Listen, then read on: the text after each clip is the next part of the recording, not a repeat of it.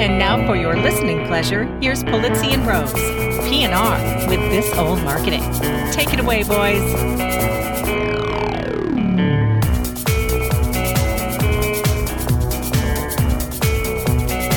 Hello, my friends. This is Robert Rose, and welcome to episode number 240, PNR's This Old Marketing, recorded on July 9th, 2020. And with me, my good friend, my colleague, and the only guy to get a better deal than Patrick Mahomes, Mr. Joe Pulizzi. How are you, my friend? That was some deal. And I saw, actually, that there were a few prognosticators that said that was cheap. When did $50 million a year become cheap or a bargain? But wow, good for him. I don't think it was that much, was it? I mean, it was 10 years, which is 10 years, $500 million. Oh, I thought it was $400 million. I'm sorry. $40 or $50 million a year. It's something like that. Yeah. Suddenly, we're going to be talking about real money at some point. Yeah, I saw 10 years at $503 million or something like that. So. Probably with bonuses and all that stuff. And they did from what I understand, they did a really interesting thing, which was to make it a percentage of the salary cap. Oh, so he just knows he gets, what is it? What's he getting? 20% of the salary cap then? Something like that. Yeah. I think that's the way they structured it, so that they basically, they just pay. And so, which is a good deal because they can pay him a lot up front and basically average it out. And, and they have him locked up for, what is ostensibly his entire career. I mean, he'll spend his whole career there. Well, it'll be interesting. He's going to have a tough year because week one, he'll be throwing to one receiver. That receiver's got to go on a 2-week quarantine. Then he's going to throw to another receiver. This is going to get crazy. So, yeah, it's going to get a little nutty. They just need to put a bubble around Mahomes so he's protected while everybody else goes crazy. But, yeah, I digress. Do you think there's going to be football? Well, they're certainly going to try. Look it. Baseball's starting soon, and you know how big of a baseball nut I am. I want to see it happen. Right. The Cleveland Indians, which may not be the Cleveland Indians after the next couple weeks, actually have a chance because they have a good starting pitching staff, and there's only 60 games. So who knows? That's a short season in baseball. Right. They could absolutely take it. I don't care if it's a short season or not. I'll take a championship for baseball. I haven't had one since 1948. But we know how people get reactive.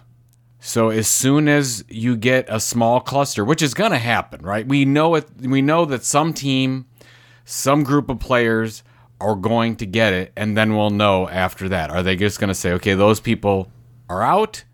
Because then they've already been around the other people. So what do you do? Is that team out for a week? It's really going to get nutty. I mean, it's going to be like a soap opera. And I think the same thing will happen with football, which is more of an issue just because it's more of a contact sport, I think.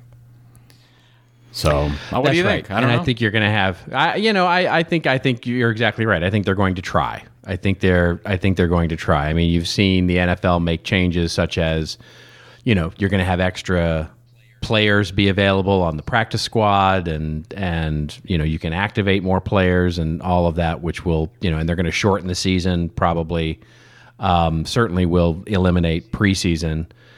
And, they may play to empty stadiums, they may play to, or half-filled stadiums or nobody, so which will be interesting as well. But I think they're going to try and, look, the sports fan in me is happy they're going to try, regardless of everything else, so we'll see. I think we'll see.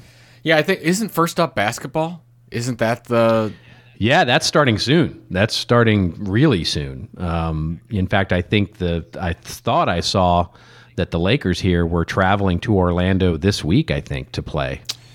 And, they're doing everyone's in Orlando, correct? All the teams at one, so they're keep them into it. Basically put them all in one bubble and see what happens. Send them all to Florida, which is probably not the best place for them all to go right now. But, is this not a chemistry experiment? It's just like let's take some of the richest and the most athletic people in the world and their families. Let's shove them right into the danger zone, and let's see what happens.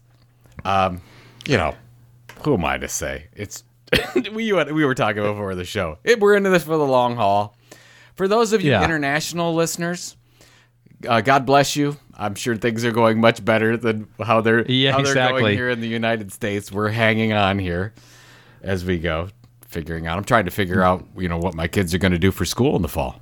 That's the daily conversation right now between me and all my friends, is because we all have high school and college age kids, and to figure out. I mean, the latest thing was no cafeteria. It's just going to be grab and go. And then I also heard you can be on campus, but you won't be going to most classes. So I don't really know how that works. And then some of them you are going to go to a class, but the teacher is going to beam their presentation in. So they're live, but they're not going to be there. But wow, that's it. Yeah. What are you gonna do? We're all feeling this out as best we can, I suppose. Are we? Are people doing that? No, we're not. There's some people that are really not doing the best they can. Let's just put that out there. That is true. That is absolutely true. There are people out there that are not doing the best they can. Absolutely. Wear a mask, people. Oh, jeez. Is it that difficult? So it's just not. I got my Mandalorian mask. I'm really excited about it. You did not. By the way, I did. Are they? I mean, I know there's been a lot of holdups in production, but I definitely want to see a season 2 of The Mandalorian. I mean, I'm so looking forward to it. Oh yeah, it's fantastic. Yeah. It was wonderful. Yeah, my Mandalorian mask came in the mail this week. I almost had to go to the grocery store just to wear it. So yeah, it's cool. Well, speaking and I'm a geek. Well, speaking of Disney Plus, did you have your Hamilton watch party like we did? No, I did not. I know shock you. You're not a huge Hamilton fan. I know that. I'm not, but I will watch it. I'm super psyched that it's actually on, and we'll watch it at some point. They did a great job with the production because they filmed it 3 separate times during the same week, 2 to live audiences and 1 where they could get super close-ups. It's the production value is fantastic. I can't wait. I really want to see it. Yeah, so good. And of course, we love Daveed Diggs in this house, and David is Lafayette and Thomas Jefferson. So what? You don't care. You don't watch any of this stuff. Yeah. You just Alexander Hamilton. Here's what's scary is we've been doing this podcast so long. That was 2016. We were already 4 years into the podcast by the time you started doing the Hamilton jokes. Yeah. I have to go back and do so. Because of course, if you go back exactly 4 years ago, to this day, 4 years ago, my family and I were in New York to see Lin-Manuel Miranda's last time on stage. That's amazing. 4 years ago today. And it was the 8th and 9th we were there. I think we went on the 8th or the 9th. We were there the day that Bill and Hillary Clinton were also there at the show, so we got in late, and there was all kinds of extra security. But he was done, I think the 13th or 14th or something was his last time on stage, so we were able to see one of his last performances, which I'm so glad. That's amazing. But it's just weird. Yeah, 4 years ago, different time. Now you got Broadway shut down, and I'm just so happy we did that with the boys. You would have hated it, but we loved it. We loved it. Well, yeah. Do we have any news? We did, actually. It was actually a fairly full news week, despite the holiday week. It was actually a pretty full news week, and I think we're going to sense a theme here as we go through the news stories that we've picked to talk about. We'll start with our top of the show story, which is a story that actually sets the theme. And we're going to pair a couple of articles together here because one is sort of just pure entertainment and opinion, and the other is sort of the news about what's going on. And I'll start just by setting the tone with the news, and then we can certainly go into the article that's a little more entertaining here, which is, of course, Facebook and our friend Mark Zuckerberg is facing, let's call it a current or a torrent of bad press and certainly bad news of late. The New York Times article that we will link to, of course, starts by saying Facebook fails to appease organizers of ad boycott. One of the other headlines that I loved was, Mark Zuckerberg had his first meeting with civil rights groups, and then a period, it did not go well. And that's basically the too long didn't read of this, because when it opens up and says Mark Zuckerberg and Sheryl Sandberg, Facebook's two top executives, met with civil rights groups on Tuesday, that's Tuesday of this week, in an attempt to mollify them over how the social network treats hate speech on its site.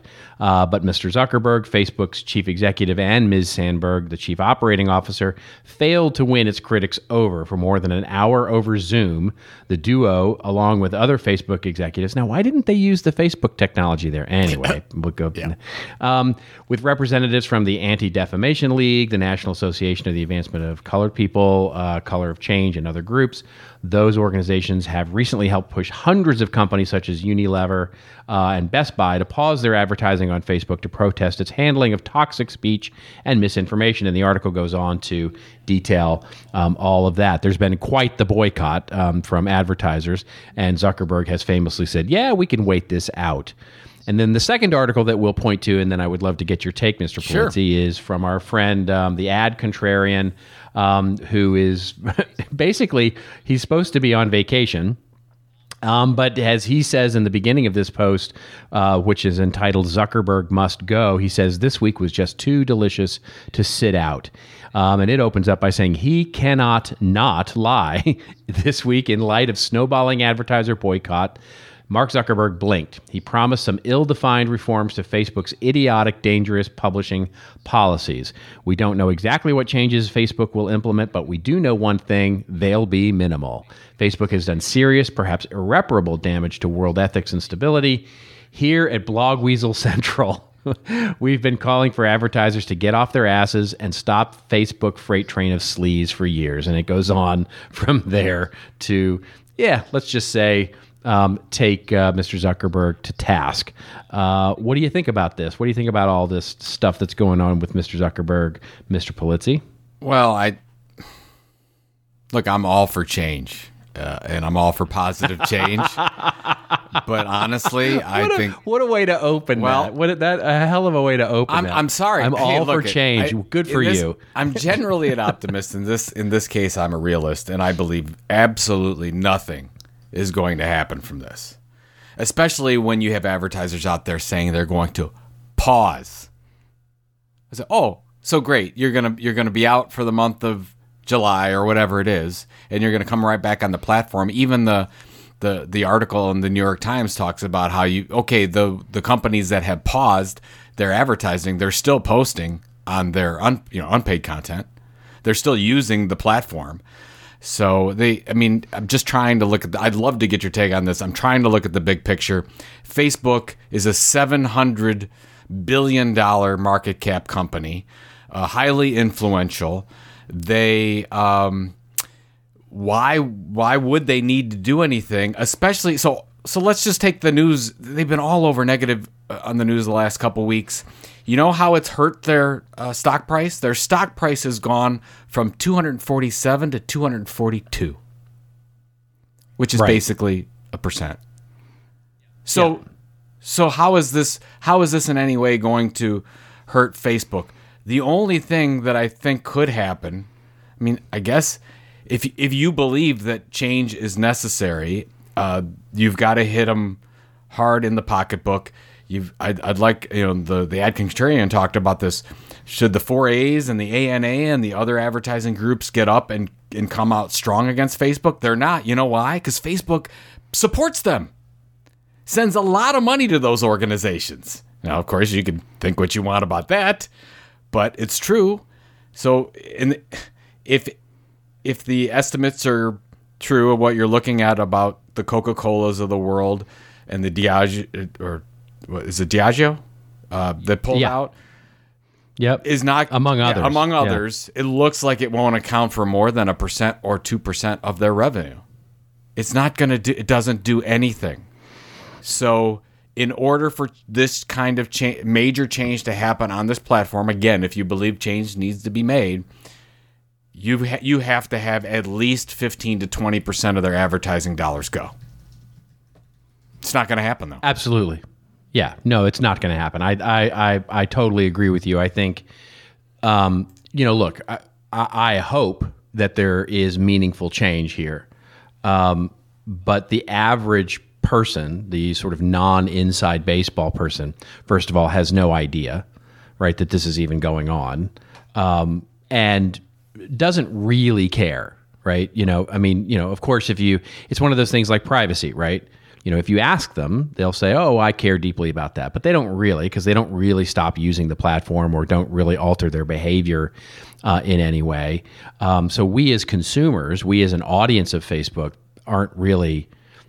there's not a lot of sort of, pitchforks and torches flying through the air sort of saying, yay, let's go.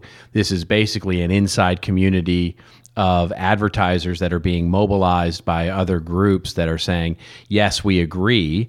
And so we'll, as you say, pause our ad spend here. And so Zuckerberg is making a bet that he can wait it out. He can basically wait out all this stuff and ultimately things will sort of go back to normal. He can sort of make some minimal consolations and basically say, hey, listen, we're doing this. I'm forming a task force. I'm doing this kind of thing. I'm doing that kind of thing. None of it really meaningful change, and then just wait it out. And I think that's his, I think that's his strategy is, to say... Be? Yeah, exactly. Look, I mean, the ad, so we'll link to the Ad Contrarian post. It basically goes through years and years of all the things that Facebook has done wrong or gotten in trouble for. And Zuckerberg has waited it out with minimal change every time. And you know what? It's worked every time.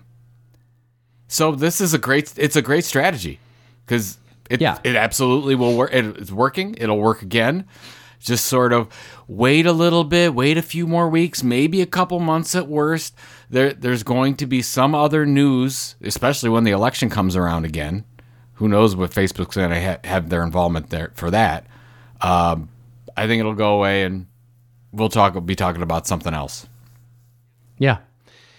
Yeah, I mean, so the two things that I couldn't, as a marketing guy, the two things that I couldn't help but sort of ask, and I'm actually trying to find someone who can give me the answer of this, which is, one, I wonder if the sales guys at Facebook, the sales people, are getting sort of are they getting any sort of, leeway on their quota, right? On how much they're supposed to close, right? Or are they still being held to their original quotas?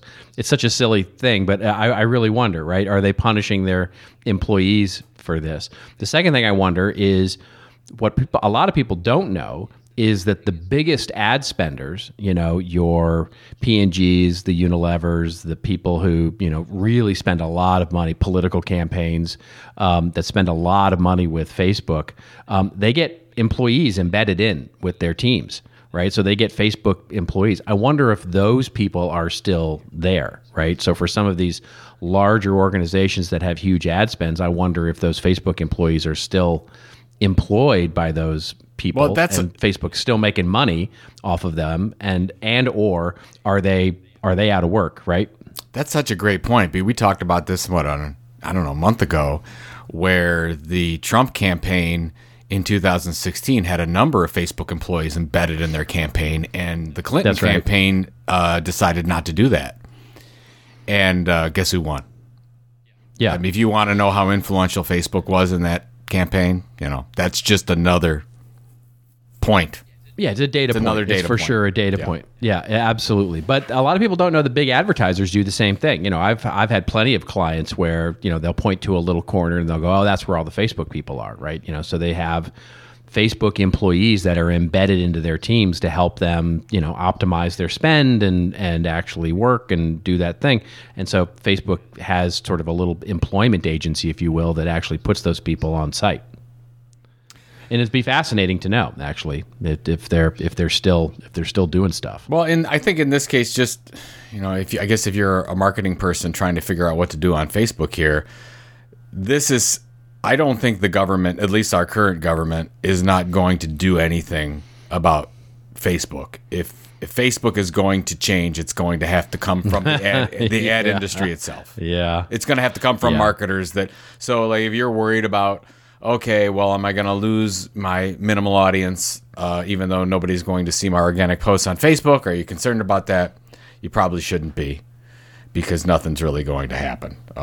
If Facebook is part of your strategy.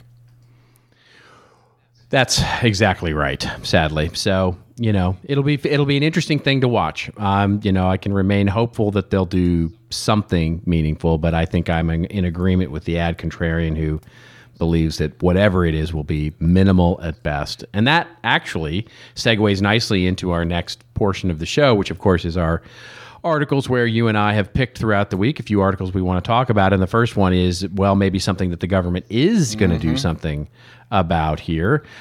This comes to us courtesy of actually CBS News, which the headline, although there are a number of organizations covering this, obviously, the headline is U.S. looking at banning TikTok and other Chinese social media apps, says Mike Pompeo. And that is a headline I thought I would never read out loud. I have to be completely honest with you. Putting Mike Pompeo and TikTok in the same sentence just feels icky. He has no idea what TikTok is. Absolutely. He's like, okay, is TikTok, is that one word? Is it two words? And how do you do the TikTok? Right. Is it like a watch? Yeah. Is it like a clock? Do I buy it at a retail outlet? Or, you know, exactly. He doesn't know. Exactly. Can I get it at Target? So the article opens up by saying Secretary of State Mike Pompeo said late Monday that the U.S. is looking at banning TikTok and other Chinese social media apps over national security concerns. His remarks come as India has banned the app and Australia is considering it. In an interview with Fox News Channel's Laura Ingram, another sentence that just skeeves me out, Pompeo said, "We're certainly looking at it when it comes to banning TikTok and other Chinese apps. With respect to Chinese apps on people's cell phones, I can assure you the United States will get this one right too, Laura," he said. "I don't want to get out in front of the president," that's Donald Trump, "but it's something we're looking at." So what do you think? Are you a TikTok user? And B, do you think this is the right move, or what do you think? Well, of course, I'm a marketing person, so I must have been on TikTok at least once. And yes, I've been on it once just to see. I have it downloaded and I've been on it one time, and my son is on it a bit and can spend forever on it if we let him. I guess here's what it comes down to, and this is why you have to be careful as a marketer. And if you're building your channels, if TikTok is one of the channels you're trying to build an audience, we are going into, I guess you could say, we've been in a cold war with China for some time, although people may not admit to that. We're definitely going into some kind of a financial war with China. You're going to see this back and forth for a long time, I think, where they are not going to want to have American companies have access to the Chinese people. And the same thing's going on right now, especially if you believe this article where, you know, I guess if you look at the privacy statements of TikTok, China, who owns TikTok, can do whatever they want with this data. Even though there's an American subsidiary of TikTok that says they won't share American data outside of America. Long story short, they can do whatever they want with it. And I would not bet against. I guess I wouldn't bet against it being banned. I could definitely see it happen, especially when, you know, I know you've seen this. Many of our friends have gotten on Facebook and have been very vocal about, yes, TikTok needs to go. But I'm just interested to see what kind of protests happen from the Gen Z millennials of the world that start taking to the streets saying, "You've taken away my TikTok." Right. It is the fastest growing. It's the fastest. You've taken my TikTok away. I mean, seriously, I know a ton of kids that are on this a lot, which should scare some people, but it's the truth. And boy, I mean, how many, I think there was 58. I don't know. What are the stats? How many, do you know how many in the United States have it downloaded? It's a lot. One. 1 billion times worldwide. I think I saw 58 million in the United States. 2 billion downloads total. 2 billion total. 2 billion total as of the end of April 2020. Okay. It says that, yeah, you've got 2 billion global, which is a lot. I like it a lot. So I don't know why should marketers care, Robert? Should we care? Well, I think, you have to, because look, TikTok is the poster child for this right now, but there are other Chinese, and quite frankly, other countries, developing technologies that we're using on a day-to-day basis, that may or may not have ties back to that country's government. And China certainly is the most prominent of those because they sort of don't make a secret about it. Mm-hmm. But you've got companies, the cell phone company Huawei is having big issues right now with whether or not they can deploy their networks and phones here in the U.S. And that's way more concerning, the actual phones and hardware being, spread throughout the U.S. rather than sort of something like TikTok. I mean, you talk about information and the value of information. I mean, if you think about the entirety of the user base of TikTok and sort of, you think about the information that can be available to the developers. It's like, all right, with some, we can actually see the information that's going back and forth, but the content itself is not going to be terribly, let's just be honest, the content itself is not going to be terribly meaningful for national security.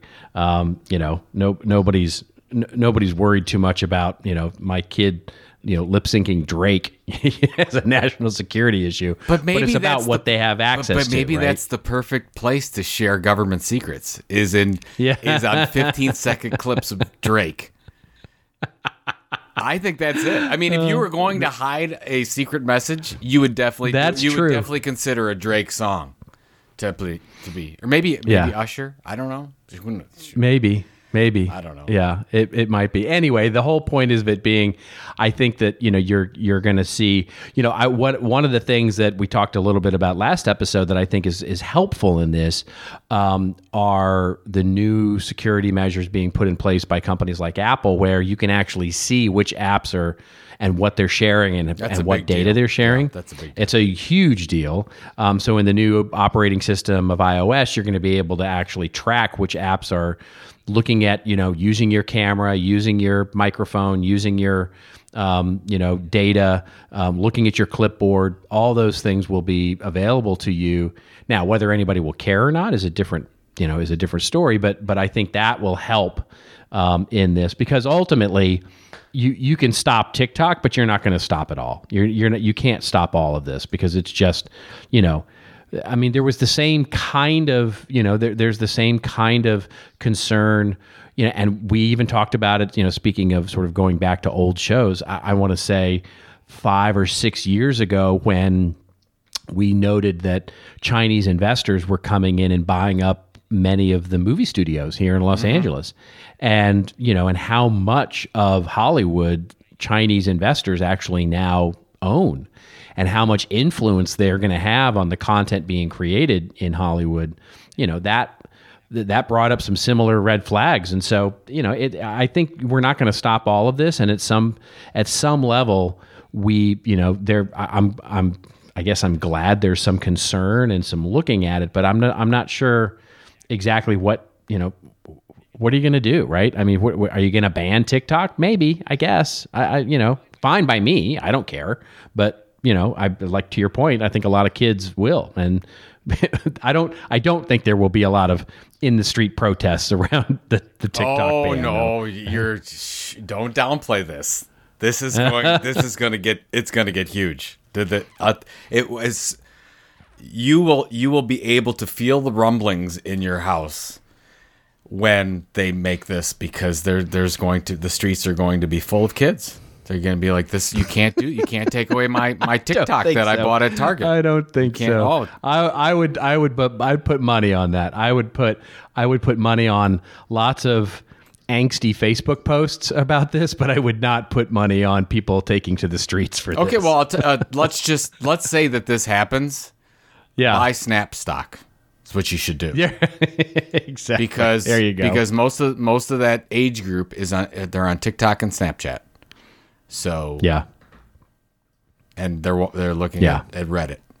So there you go. Yeah, well, there you go. Yeah, lots of angsty Reddit posts and lots of angsty Facebook posts. That's actually the next State of the Union should be a Reddit thread, and then you could also have it, replayed on a Discord channel. It can't be any worse than it is now.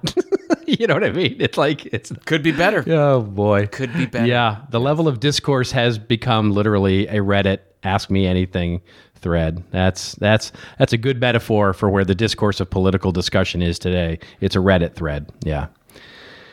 All right, let's move on to our next story, and it is a fun one here, and it also comes courtesy. We're just picking up all the mainstream media this week. It comes to us courtesy of the New York Times, although, again, a number of organizations are covering this, and this fits right into our content marketing fun and games, which is the big athleisure company Lululemon has agreed to buy Mirror, a fitness media startup company, for $500 million. As the article opens up, it says the athleisure's company's first acquisition is a bet on the future of fitness and a way to further tie themselves into the lives of its customers. The purveyor of expensive athleisure and activewear is betting on the future of personalized remote exercise as a way to reach customers by acquiring Mirror, a home fitness startup that sells a 1,495 wall-mounted machine for streaming workout classes, a media company that has a bit of a product with it as well. Big hat tip, by the way, here. To James Gardner, who sent this over via the email address, and we're happy for that. Thank you very much, my friend James.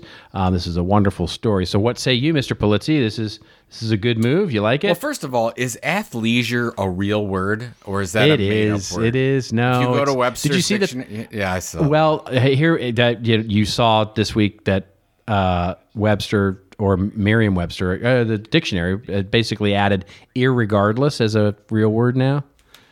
And that really happened. Yeah, it really happened. Well, irregardless of that. Yeah. The athleisure company, which is Lululemon to me. You'll always be Lululemon. When I saw this come by, it seemed just like they were buying a magazine or an email newsletter or a database, where you could do it for multiple reasons. So it could be just they bought a content distribution outlet, which is tremendous, and all the content that goes on that you can cross-sell, upsell. You could use it as just a trust and loyalty avenue, where you could try to say, okay, these are going to be our best customers. You could use it for research and development. I guess that's what we don't know, right? We don't know. They talk in the New York Times article that we'll link in the show notes of a lot of different possibilities of cross-selling and content partnerships and things. But honestly, we don't know for sure what they're going to use. But this, I mean, I don't know. I mean, it's just another M&A deal in the content space. But I don't think a lot of people think about that because it's such a new content area, which is this it's a what would you call it? It's a upright television that really focuses on athleisure content. Is that kind of what it is? Well, basically they bought a tech company, right? They bought a tech company that makes a cool little tech device that you hang on your wall, and then and they've got some level of content that goes with it. So, I'm not sure it's really a content or a media company as much as it is sort of a. How is it not? The difference is that you have to they have customized content for that platform. They have to. It's not like you can buy an Apple iPhone and you can get content from 1,000 different places. You buy this. You buy this as your distribute. This is the way you're going to get the content, and you get it through one company. Well, or, and the deals that they do to allow that content on their platform. How is that not a media company?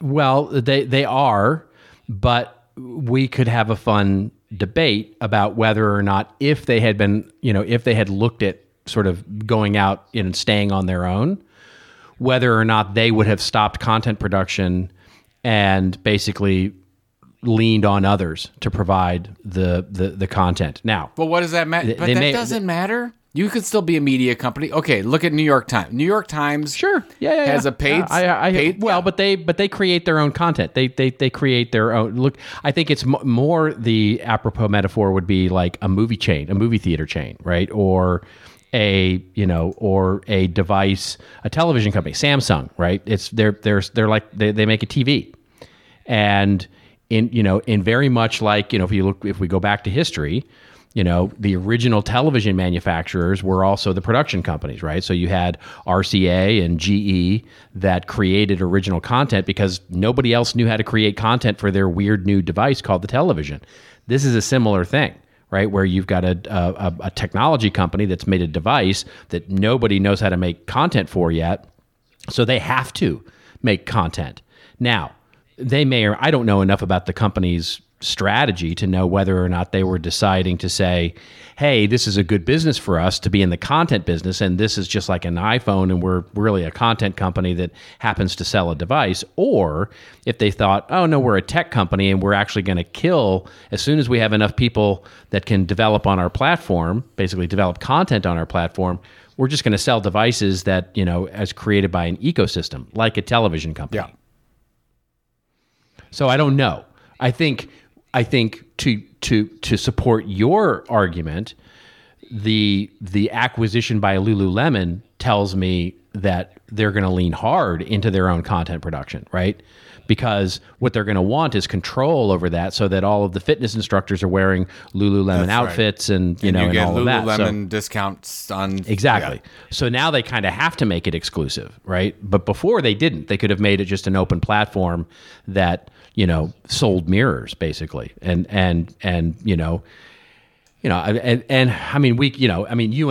you and I were running Mirror, we would have totally leaned into the content strategy, but they might not have. Yeah, you're right. I mean, you could make the case either way. It's just funny how if you just looked at the business model and you took away the fact that it's this mirror technology, and you just say, "Oh, they put out they put out content on a regular basis, and the people pay $39 a month for that content." It looks like any other media company. By the way, it's so expensive. I mean that is a lot of money. That's $40 a month. For online, is it? That's a lot. Is it? It's 39. It's not 40. I'm just sorry. No, I was just. Right. Yeah. It is 40. It's almost $40. I can't believe it. That's almost $500 a year. Right. I mean, it's wow. It's great business, but that's a lot of money for turnover. I wonder what how many people drop off every year. I know it's a new company, but yeah. Yeah, it seems. Although people do pay a lot for fitness, Hulu for sure, and everything else. So, and your Netflix. Yeah, I mean, Anyway, we get off on a rant here, but yeah, it's a fascinating acquisition in the space for sure. Oh, but I guess the final comment would be Lululemon's again. Their stock has just soared. In this environment, you wouldn't think so because they're a retail outlet, but not this. They have more than enough money to make a mistake on a deal like this. Oh yeah, because a lot of people are saying, "I can't believe they spent this much for this," and it's only $100 million a year company, and they spent 5 times revenue or whatever. Oh, yeah, the the New York Times article actually covers this. It's way buried at the bottom of the story, but it basically says that. They go through a little bit of Lululemon's financials, and they say they had a $400 million line of credit. They ostensibly bought this on a credit card, Yeah. They basically just went out and put Mirror on their $400 million line of credit and said, yeah, good, we'll buy it. You know, if not, we'll pay it off over 30 years. Did they use PPP money? I'm just curious. Yeah. Oh, no. Oh, dear. I bet they did. Oh. I bet they did. Oh. I'm not, I don't know anything about it. I'm just, you know, I don't want rumors to get started. People are saying. But I've heard people like me say. Oh, no. All right. Let's quickly move to the last story that we're going to cover here, which, of course, is one that's near and dear to your heart because it covers email, of course. This comes to us courtesy of Digiday, and the headline is How Substack has spawned a new class of newsletter entrepreneurs. The article opens up by saying, Alicia Kennedy is like many writers these days. A few months ago, the magazine for which she regularly freelanced cut its budget. Kennedy, a food and beverage writer in San Juan, Puerto Rico, was at an inflection point in her career. Shifting away from typical food and recipe fare, she started getting increasingly interested in writing analysis about culture and food media, so she started a newsletter through Substack that focused on that niche. When she accidentally enabled payments in the platform's back end, that happened, her digital tip jar started to fill up. Now Kennedy has written about Netflix's Ugly Delicious and food media controversies surrounding Allison Roman and Bon Appetit's Test Kitchen. She's got more than 3,000 subscribers to her newsletter, more than 400 who pay $5 a month or $30 a year. For the bonus Friday Q&A. That income means that Substack now functions as Kennedy's anchor gig, freelance parlance for the recurring job that ensures you can pay the bills. I guess. I mean, anyway, what do you think about this, Mr. Pulizzi, about the rise of Substack and this economy? Well, first of all, in the last month, the number of Substack e-newsletters, it's almost like a bubble, you would think. It's grown so fast. It's the new podcasting for sure. It's been really interesting to see this happen. And actually, the article makes reference to sort of what we saw in the early 2000s with blogs and the writers and content creators creating their own blogs. This is the difference, though. Now, can these writers support themselves on some of this? I guess it depends if they get their subscriber numbers up enough. But the difference is you had a lot of content creators in the early 2000s and mid and late 2000s create these amazing platforms, build awesome audiences, and not know how to monetize. What this does is immediately enables these people to monetize through a fairly easy platform to do it. And the second reason why this is different is because people are actually willing to pay for content today, which maybe 5 years ago we didn't think was possible. And now it is possible because... You know, of course, we're going to see, hopefully, someday, see some consolidation. But right now, you have people paying 5, 6, 7, 10 companies directly for their content, let alone $40 for Mirror. So, yeah, exactly. Yeah, so right. It's going to be interesting to see if this continues to grow. I think the idea of building an audience. A very niche audience is something that's never going to die. Is Substack the answer? Maybe for some of these people. Is there going to be too many quality? I mean, we had a shortage of really quality e-newsletters for a long, long time. Now, there's some really good ones out there right now. Yeah, so there are some great ones. At what point do you see, and I think you're already starting to see it, some of these people that are talking about similar topics can join together and build many media companies. So, which has already happened. Well, that's an interesting idea. I mean, didn't we talk about that in one episode where we talked about the idea of a bunch of freelancers coming together and building you know what we talked about? We talked about brands coming together. Yeah, consortium. Yeah, that consortium of creating and or acquiring somebody. But this works too. I think it's a great idea of you get a consortium of these freelancers together to sort of build their own little media conglomerate. And so that's the entrepreneur in me is very excited about this concept. Yeah, where you could say, hey, look, let's say even in marketing, you say, oh, I know about sales enablement and I know about the tech stack and whatever. It's like, oh, well, we can put our own little mini media company together, use Substack. They only take 10% and you're done. in essence, with stage one of your media company. Well, you're done. Profit. Hey, you're done. The money just comes in. It's so forget about that whole building so an audience easy. Thing. You're done. Well, everybody knows how easy it is to build a media company. I mean, come on. Of course. Yeah. It's so simple. So, anyways, it's going to be interesting to see this. But yeah, I thought the same thing as you where, ooh, it's a little bit bubbly here. Everybody and their brother and sister seems to be starting a Substack. Yeah, absolutely. Absolutely. But it'll be interesting to see if the bubble continues to expand for a while, you know, a little bit like podcasting has. But I think you're right. I mean, one thing that, you know, we've, again, not to continue to bring up the fact that we've talked about this before, but one of the entrepreneurial ideas that we talked about a while back was some sort of service that aggregates all these subscriptions together.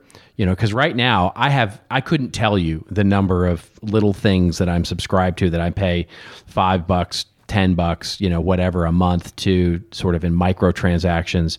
You know, I try and put them all on one credit card, but man, it's just that list all of a sudden, you know, over the course of 6 months or a year gets meaningful, right? Where you're all of a sudden, you know, you're at $100 or $120 a month for just random stuff that you don't read anymore, you don't look at anymore. It'll be an interesting thing to see if there's a way to start to aggregate all that together so you can go, I want to, you know, unsubscribe or come back to this or whatever. There's got to be something out there that does that. You would think. Well, Apple's starting to. Apple has a thing now where in your phone, which I think is really interesting, is if you subscribe to something like the apps, you know, like I have, you know, my fitness tracker that tracks my walking and bike riding, and I pay a little bit of thing per month for that, for, you know, giving me some advanced statistics and all of that. So I have this list now of all the things that I've subscribed to from the App Store that I can go in quickly and cancel, and that includes things like Harvard Business Review and, you know, and some magazines and stuff like that. But and that makes it really simple. But I haven't seen anything that sort of aggregates all the separate stuff to you. I mean, I know there's some apps out there that will look at your bills and actually, you know, give you a list of all those things by subscriptions and, you know, that do those things. And I've seen those apps out there, but I haven't seen anything that just focuses in on all the things you're subscribed to. Well, it might be time to cancel that Mirror subscription. Yeah, exactly. Exactly.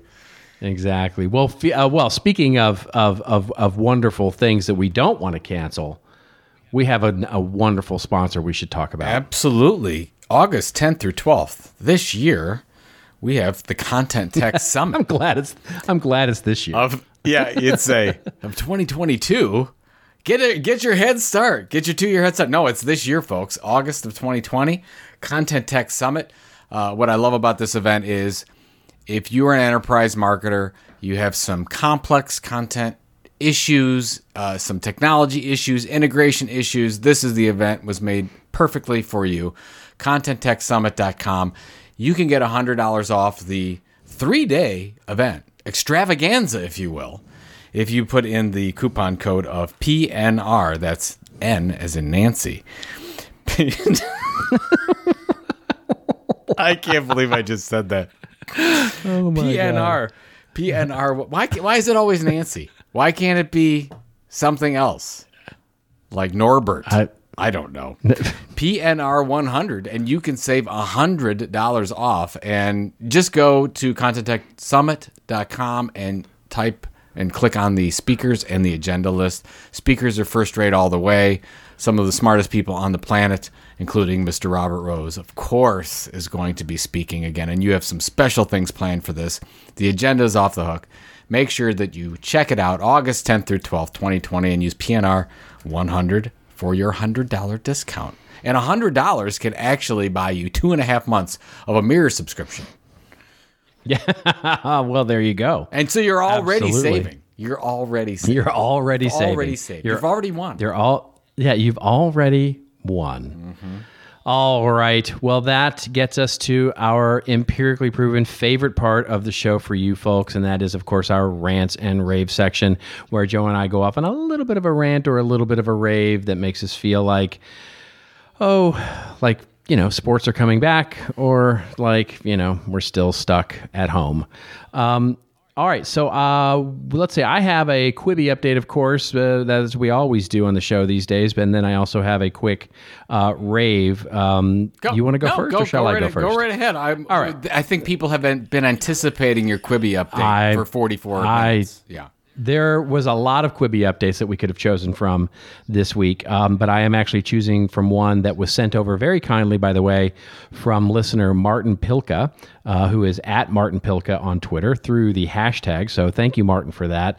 This comes from The Verge, and this is the news that we've been sort of waiting for, quite frankly, is what would happen after the trial period was over.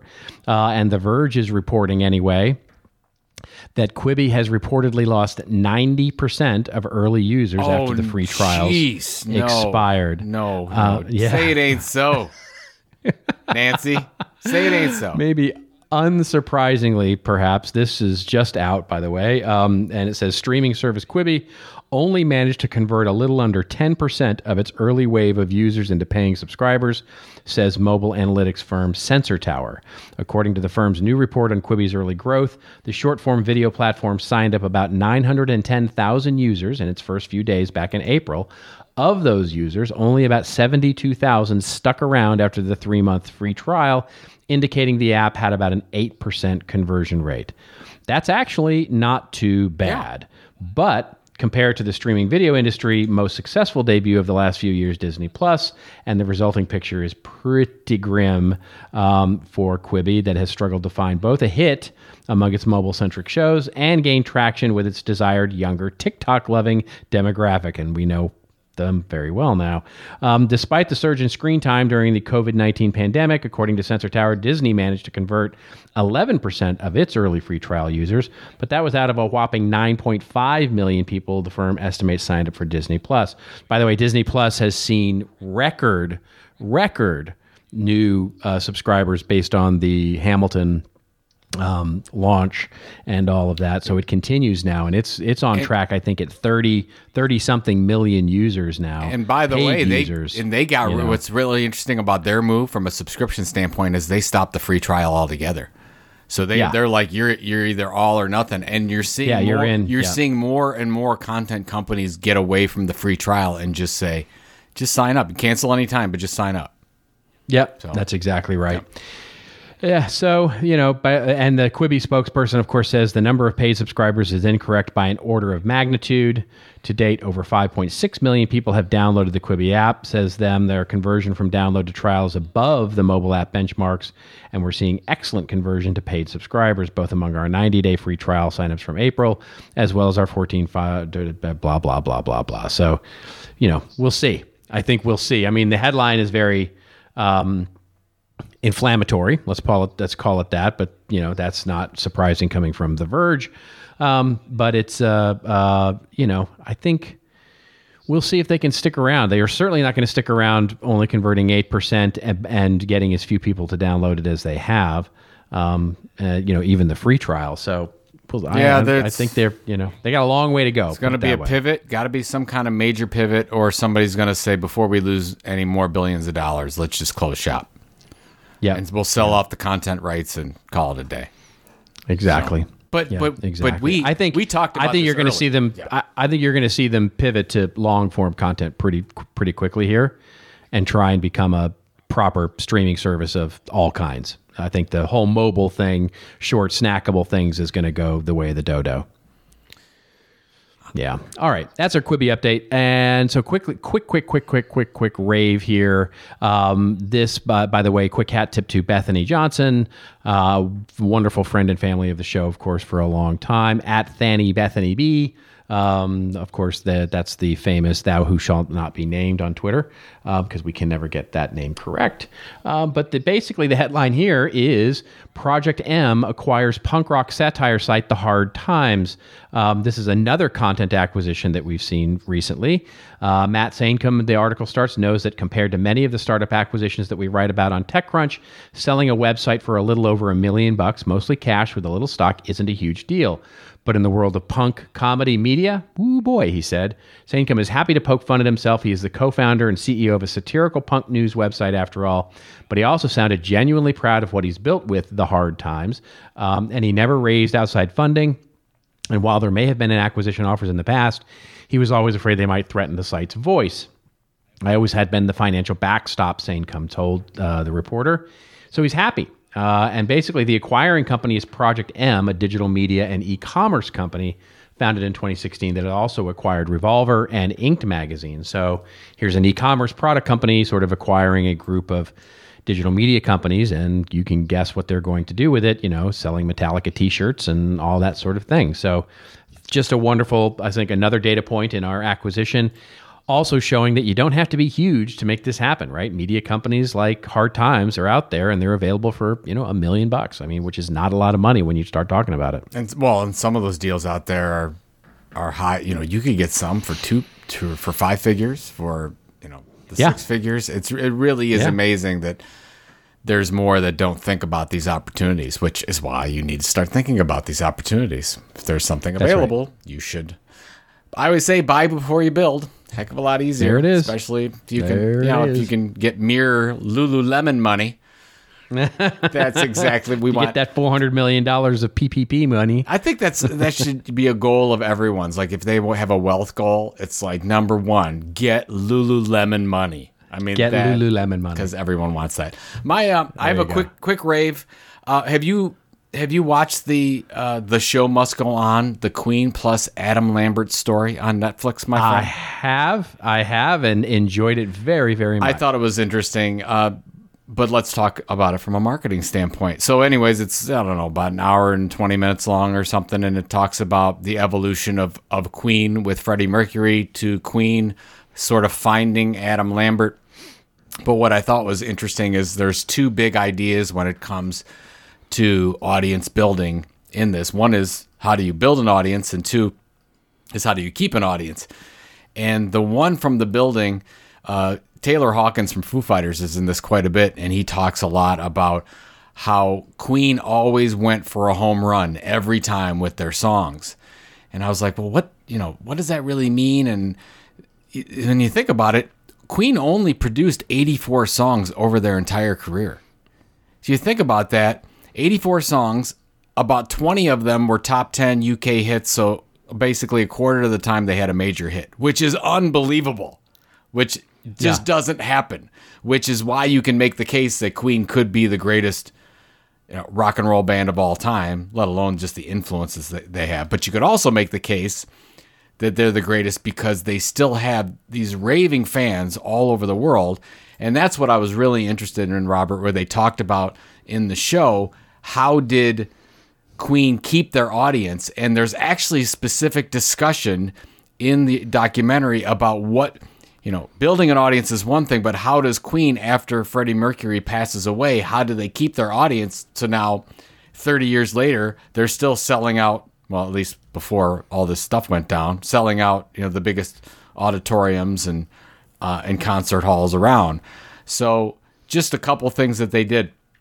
Early on, Queen was huge in content syndication. So you heard many of their songs on, you know, they had The Knight's Tale with Heath Ledger. You had, of course, you can't forget the Wayne's World scene of Bohemian Rhapsody. So that was huge. I mean, that's what Bohemian Rhapsody, after that, became another number one after it was re-released. If you look at some of their partnerships they had, you know, they had the largest rock star benefit concert ever, which they did for the Freddie Mercury tribute concert. They've partnered with American Idol, which, by the way, when they did that with American Idol, that's how they found Adam Lambert, who is now the lead singer when they go touring. They've done video game releases. They've done special syndication deals on Guitar Hero. They had, of course, their own musical, We Will Rock You. Of course, they just... seems like it all culminated in the Bohemian Rhapsody movie release in 2018, which was a huge box office hit. So it's just interesting that Queen followed the model of, okay, first we're going to do one thing really well. We're going to put out amazing songs and we're going to tour.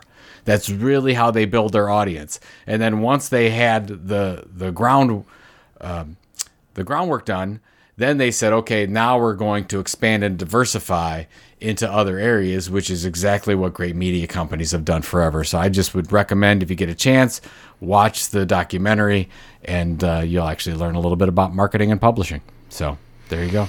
Yeah, it's absolutely wonderful as a lesson. I mean, they, you know, and the other band, of course, that did this extraordinarily well was Kiss. Right? Oh, yeah, absolutely. Kiss, you know, from a marketing machine, from a business machine. I mean, those bands, Grateful Dead, you know, the Grateful Dead, you know, they, you know, Grateful Dead in a bit of a different way for sure. You know, sort of Grateful Dead is sort of the open source software of music, but you know, they all of those bands are sort of just tremendous marketing and merchandising and multi-purpose machines, and it's, yeah, it's a, and it, and it's a great, by the way, it's a great documentary as well. It's just really good. It's good. It's fun. And you get to listen to Queen music, which there's nothing wrong with that. Which is always good. Yeah. Which is always good.